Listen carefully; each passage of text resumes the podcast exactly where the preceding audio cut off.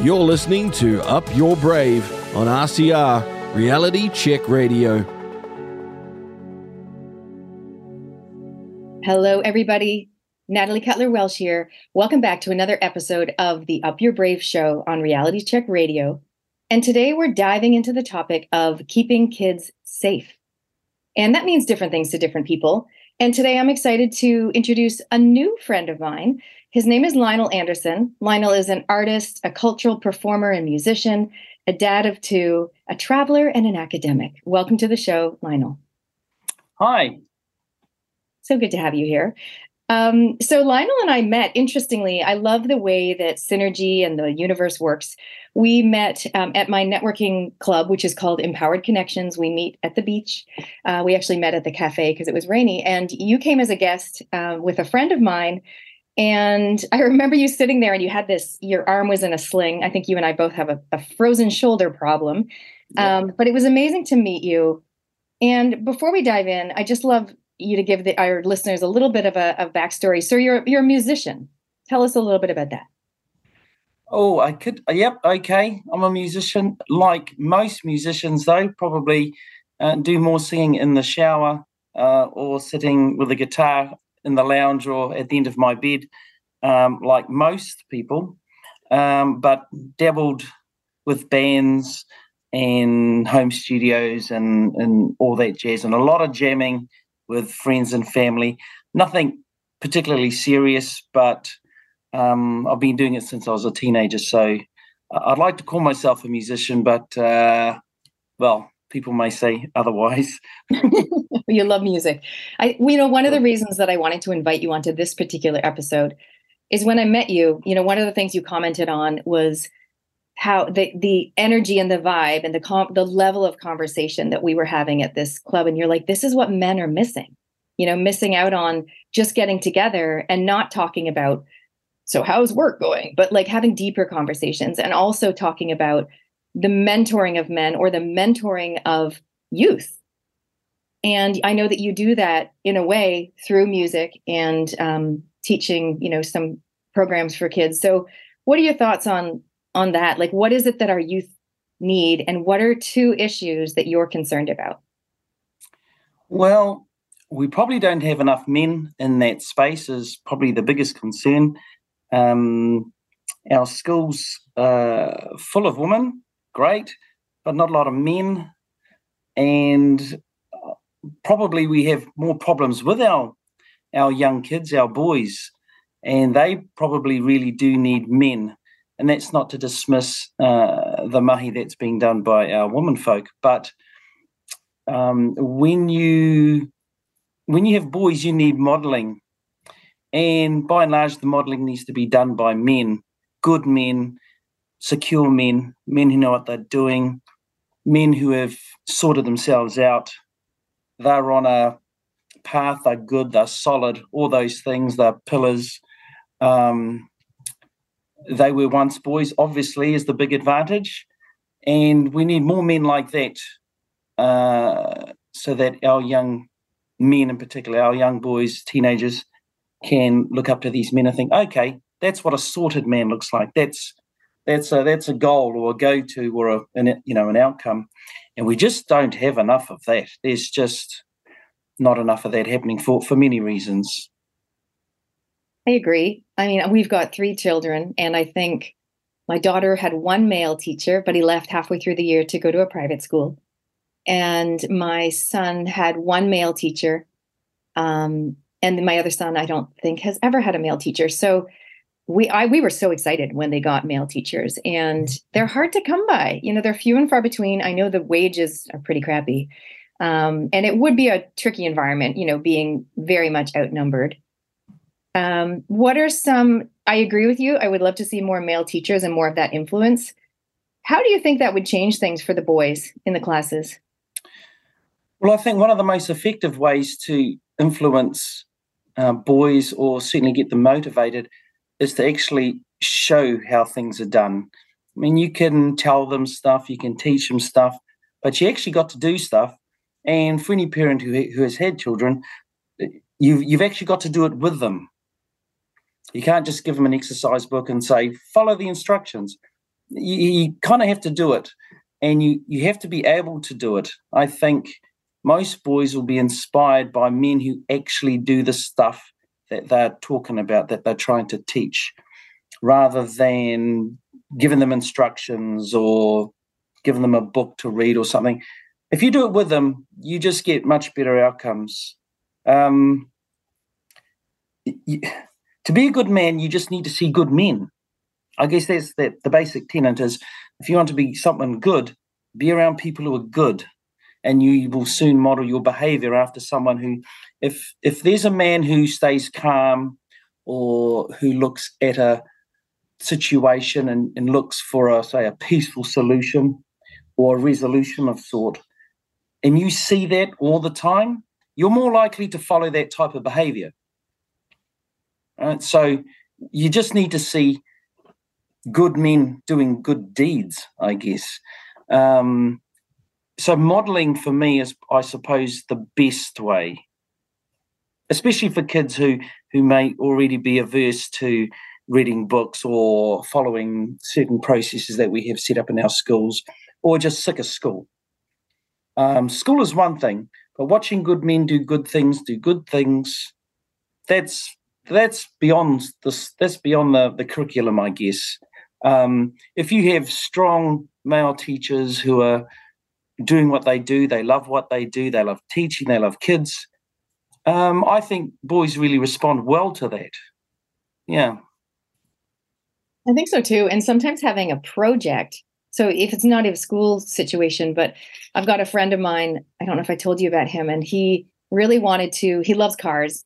Uh, he's in real estate, so he's not, a, he's nothing to do with cars, but he loves cars. And he was saying to me, you know, what I'd really love to do, because I said, you know, if you were to cour- courageously create what you wanted, what would that be?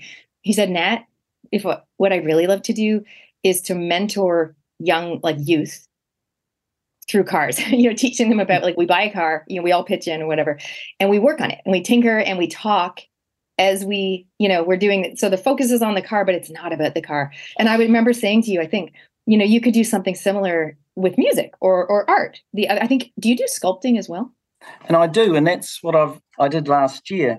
Um, I did a whole lot of mentoring under the under the guise of an art project, yeah. um, and when I helped tutor Kapa Haka, it's the same thing. It's the performing arts, but underneath all of the, say, instructions and so forth, is literally mentoring.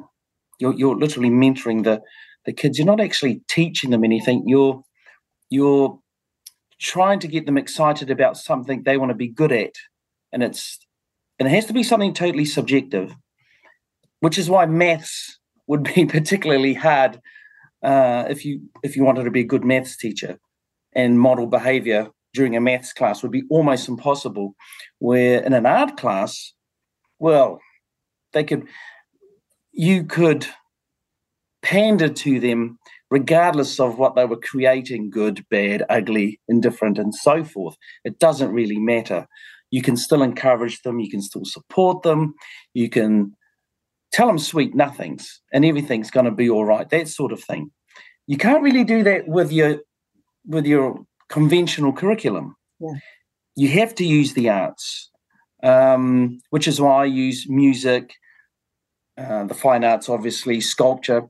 If they can use their hands, uh, that's great. If they can do something physical, because that's just another way to use that other side of their brain, more, the more lateral side of their brain. So when they go to school, I think they they need to be, you know, academic of the year, and that's not true. They do need to use their brain, but they don't need to use it probably in the way they think they need to, which is why I use the arts primarily, because through the arts, I can do all the mentoring. I can literally lavish it upon them, and they're none the wiser. Yeah. I love that. So creativity, it sounds like, for you especially, creativity is the key to the mentoring, like by stealth. Yeah, well, um, I did a, I did a guitar, I did some guitar lessons.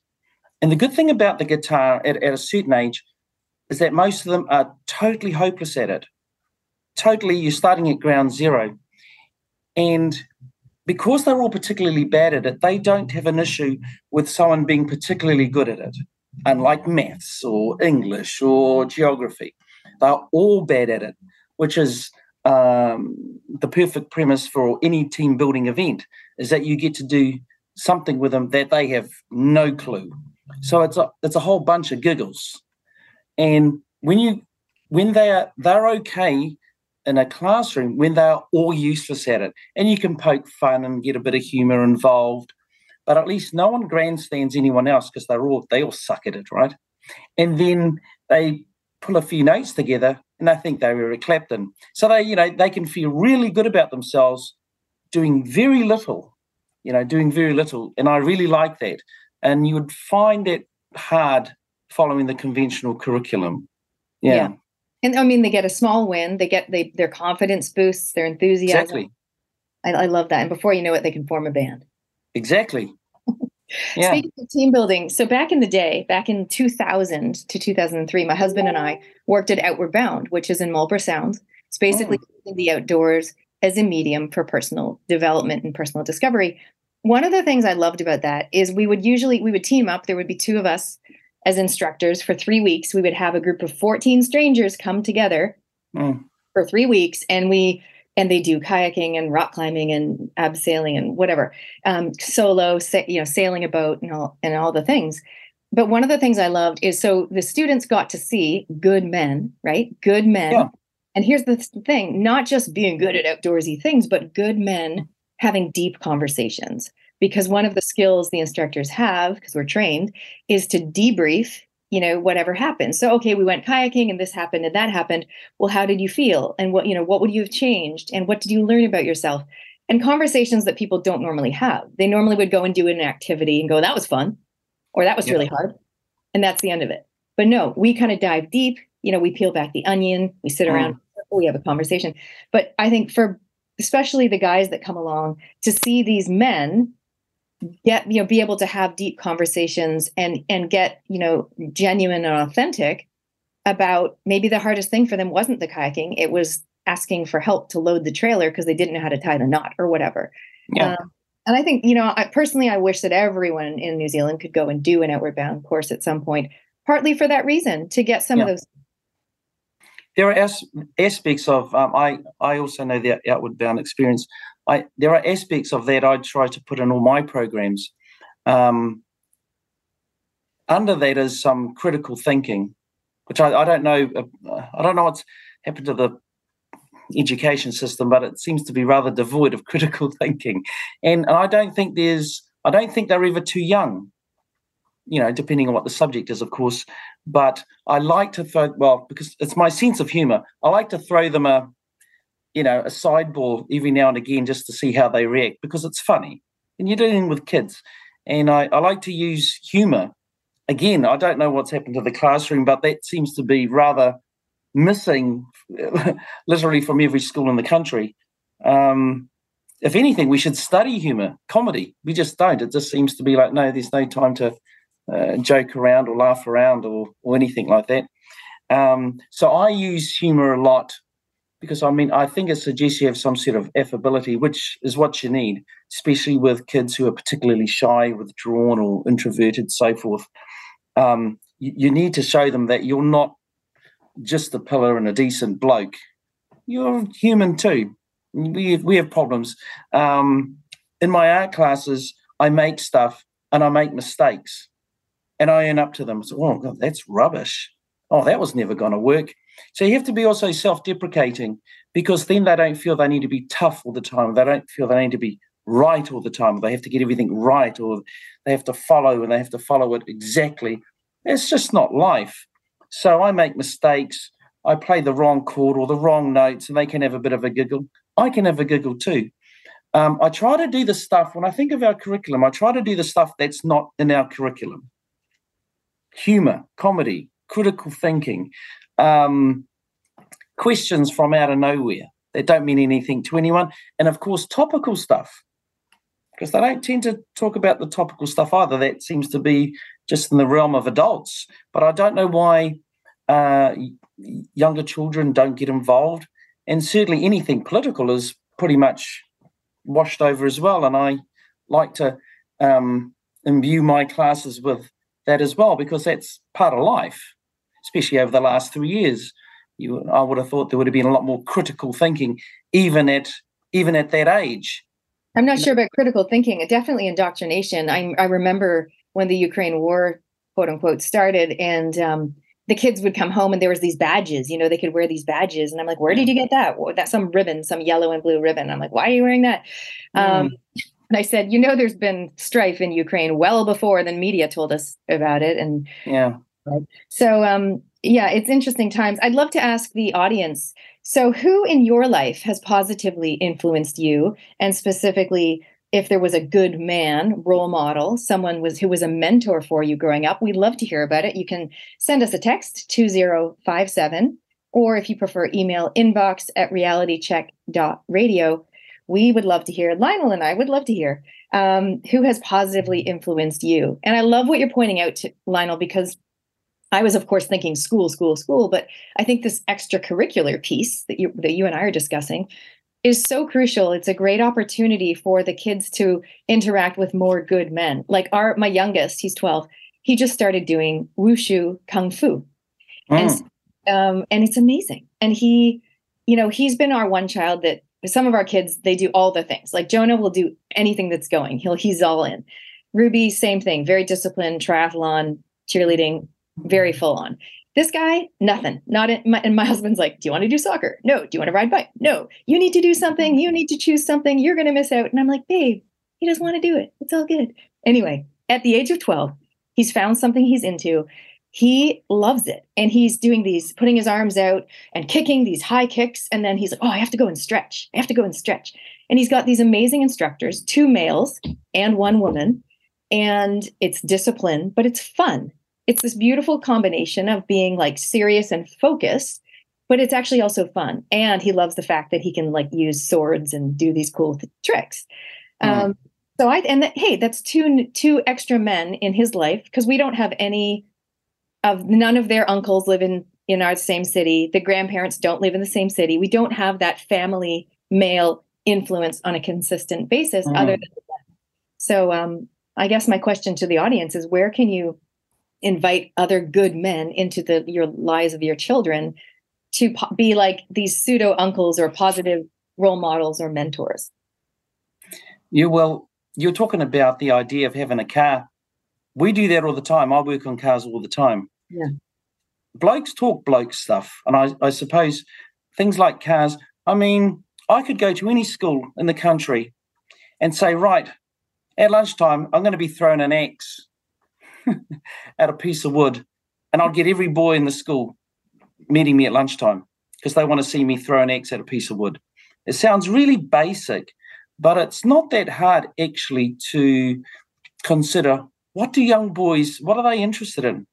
Cars, anything rough, anything martial arts, anything that gets your hands dirty, tangible stuff.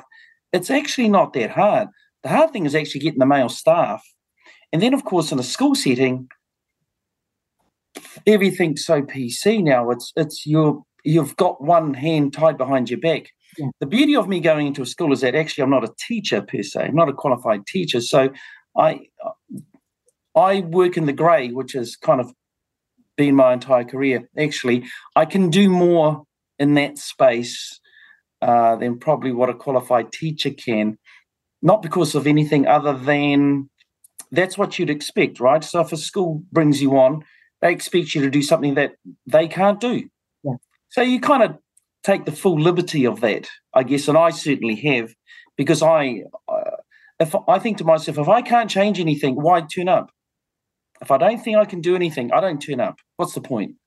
Um, if I'm going to take the effort to go somewhere, go to a school, talk to kids, then I'm expecting change, and not small changes. I, I need I need to feel like I've made a change. So.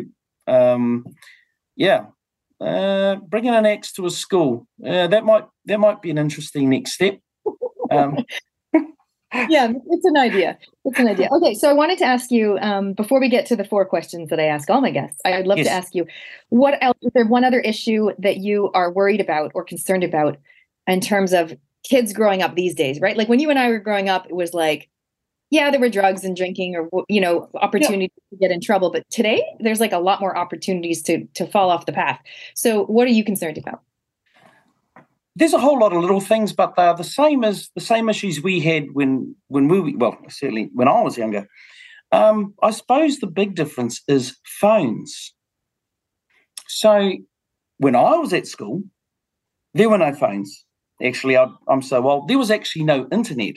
So um, my generation with children, we're really the first generation of parenting that is that has actually had to deal with our children having these devices and everything that comes with it, everything that comes with it. Um, broad stroke, I would say that most parents are pretty lax because it's the first time. We can't model our parenting after our parents. They didn't have it either. So we're the very first. So I think that's a, a biggie. So how we deal with that in terms of access or actually just having a device, I mean, most of them are five hundred dollars to one thousand dollars. We just never had anything that expensive, period. But the fact that you can access the kind of information they can access, we didn't, we couldn't access anything. So um, they can come up with answers for lots of things at, at the drop of a hat. We're not worried about that, obviously. We're worried about the more salacious material that they have access to. So I think that's that's the biggest one.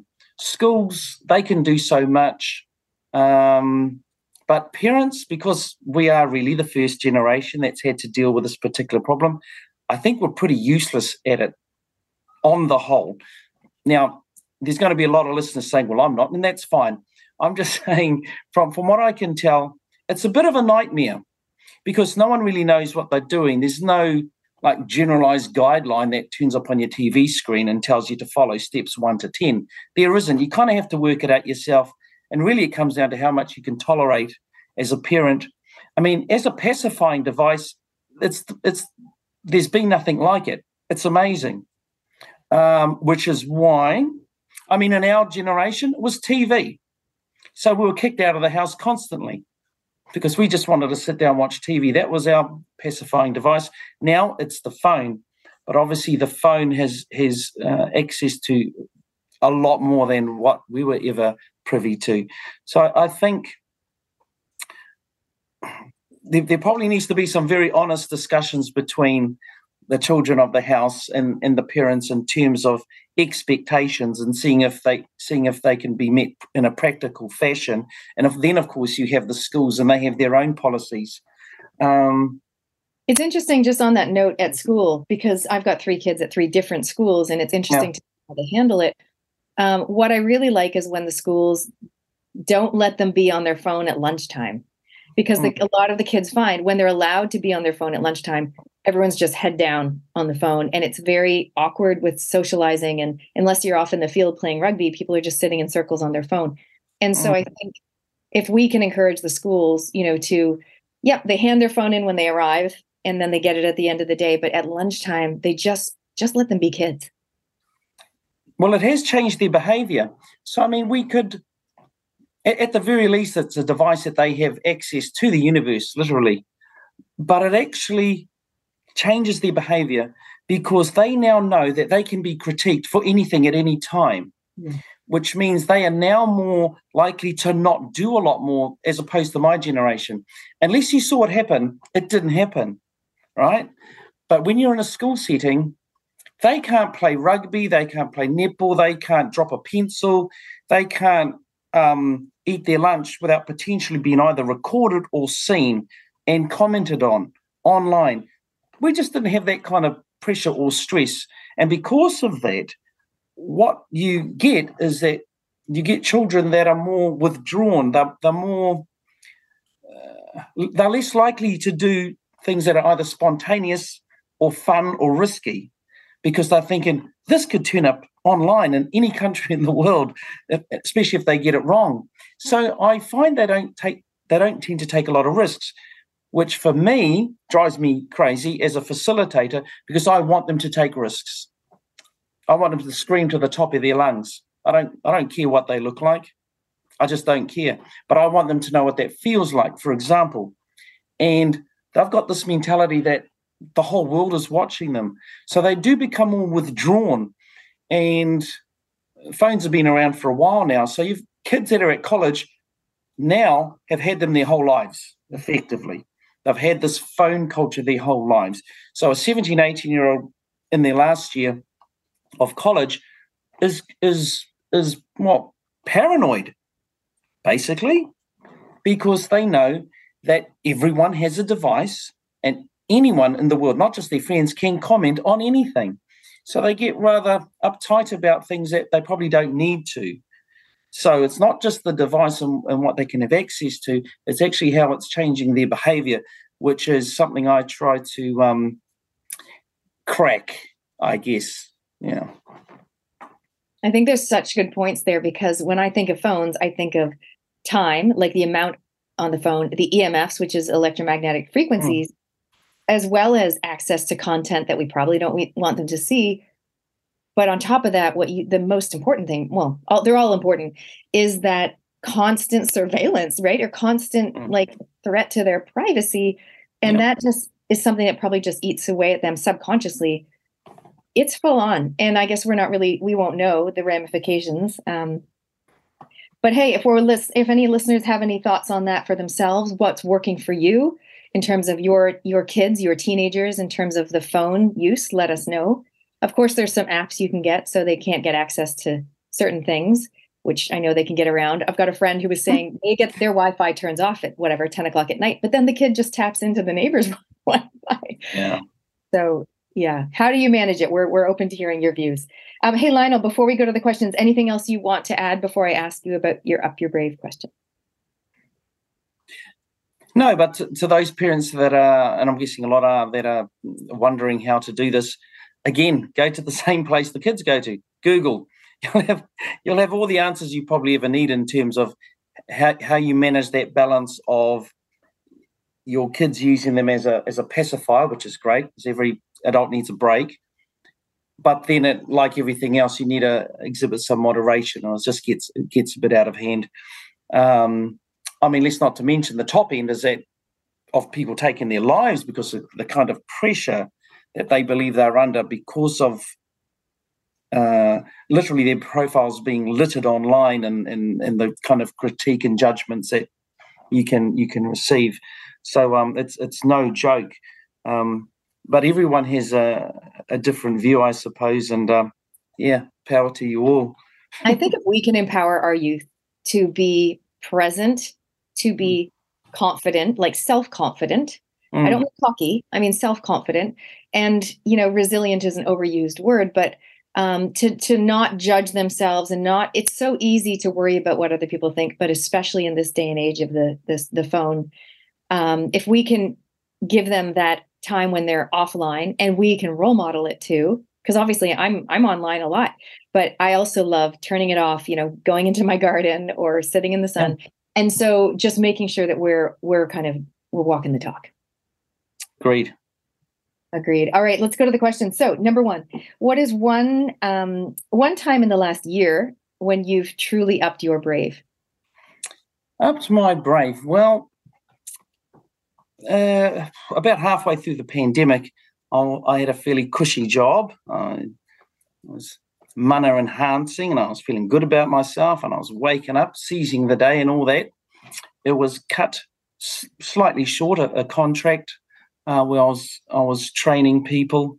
It was cut short because we couldn't have a class environment. Um, so it wasn't a mandate of sorts. We just couldn't have the kind of, we couldn't have a class environment. So that got shut down. And after a while, I, I kind of reveled back, I guess. And the, the being brave part was just not reacting to it. The whole world was going mad. Um, certainly, uh, the employment sector was, was you know, in jitters. And I decided to just wait it out, you know, kind of get through the shock. The whole world was going through the, what do I do now? Basically self-induced midlife crisis. And I decided that, well, after, after I had juggled all my priorities and kind of took a breath, I decided that I'd go back to be what actually I am by nature, and that's an artist. Um, before that time, I I kind of uh, looked at my academic side and, you know, I was doing what everyone else did. get educated, get a bit of job, get more educated, get a bit of job, get more educated, and so on. And I, I guess after um, twenty twenty-one, thought, no, actually, I'm going to really revert back to a much an earlier iteration of myself and go back to being an artist, uh, go back to doing carving and painting, and just stay there and see how that goes, but actually give, my, give myself time to see if I can go back there, because it's been about fifteen years since I was actually doing that. And it was fun and good, and uh, I might have been a bit rusty, I don't know, but I wanted to give it a, a go because I just the times were just so uncertain. Mm. Um, and then I thought, well, hey, maybe this is uh, this was kind of my retirement plan. I'm getting on, but I'm not that getting on. And I thought maybe it's just come forward a few years, so maybe this is what's supposed to happen. So uh, getting brave is actually to eschew a um, a normal nine to five job with a, a constant income, and um, do something really silly, become an artist, and and and cross your fingers and hope for the best.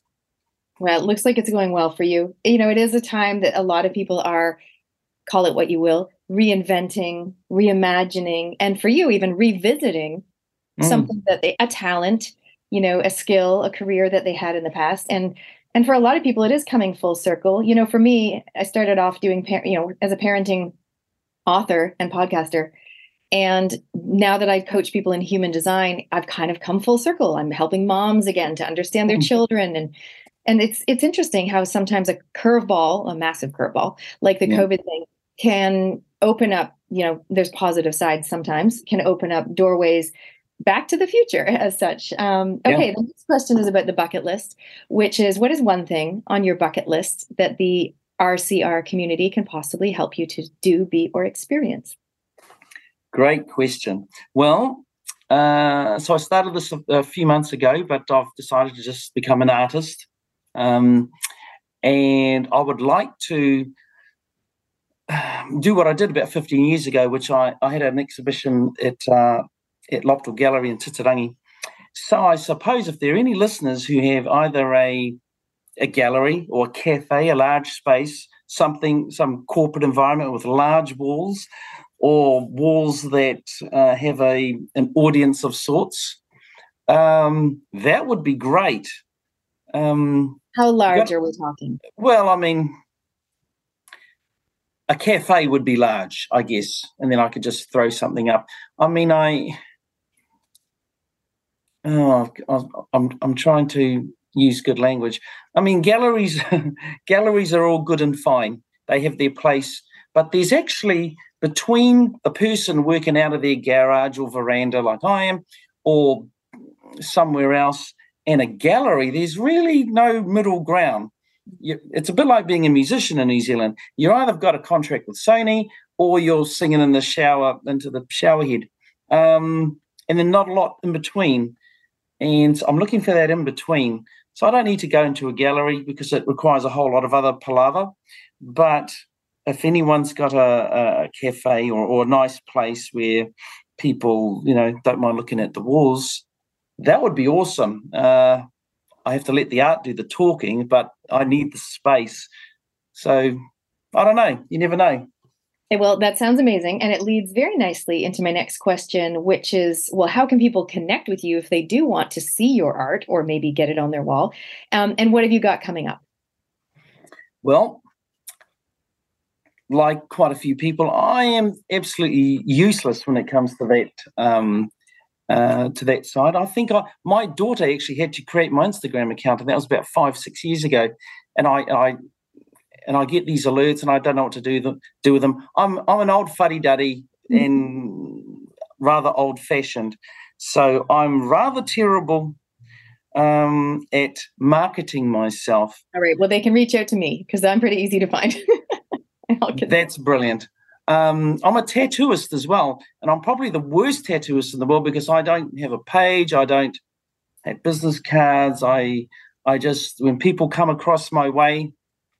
Um, that's great, but I, other than that, I don't actually uh, actively promote myself. I, I kind of leave it to the to the universe, um, and it's really bad as an artist to do that. I understand that, And maybe that's my absolutely hopeless point of difference, but I am rather pathetic when it comes to promoting myself, unfortunately. Well, maybe you can come to my networking club. I can hook you up. But yeah. Um, yeah. In the meantime, if people want to see your work, I'm sure hopefully they, do you have, do you know the Instagram handle? No, of course not. I just told you how useless I was. All right, you guys, I'll see if I can put a post on my Up Your Brave with Natalie Cutler Welsh uh, Facebook page and Up Your Brave on Instagram. I'll see if I can share a story or share a post from Lionel if I can find him. And that's hilarious. You're very elusive. But I, I agree. Sometimes the way that you and I met, I mean, we just met because a friend of mine brought you along as a free guest to come to my club. So I am, you know, synergy, the universe brings people together. It's all good. Um, yep. Hey, before we wrap things up, anything else you want to comment on about our topic of keeping kids safe? Keeping kids safe. Yes. Well, maybe here's a point. Um, I'm sure other parents have thought the same thing. Um, most parents come from a time where we were allowed to take more risks. There were also more threats. Uh, we were allowed to climb trees. You can go to school and not be allowed to climb a tree, which means obviously we're allowed to fall out of a tree and, and deal with whatever follows after you fall out of a tree. Um, the schools aren't perfect. The education system isn't perfect. But as a parent, you have the full power to really turn things around. You don't need a good school. You don't even need a good teacher. But you need to be a good parent, because that is the only thing you've got as a backstop. You. You're the only thing that can uh, really make the difference. And I think a lot of people pay probably a little bit too much attention to how good the school is, what suburb, suburb they live in, the, the, the decile rating, how many male teachers there are. Sure, there, there's no perfect education system. There's no perfect school. Uh, there's also no perfect parent, but really you're the difference. And uh, there's probably too many parents just dropping their kids off at school, expecting the, the school system to kind of fill in the void. And that's just unrealistic. And anecdotally, just look at the outcomes. It doesn't work.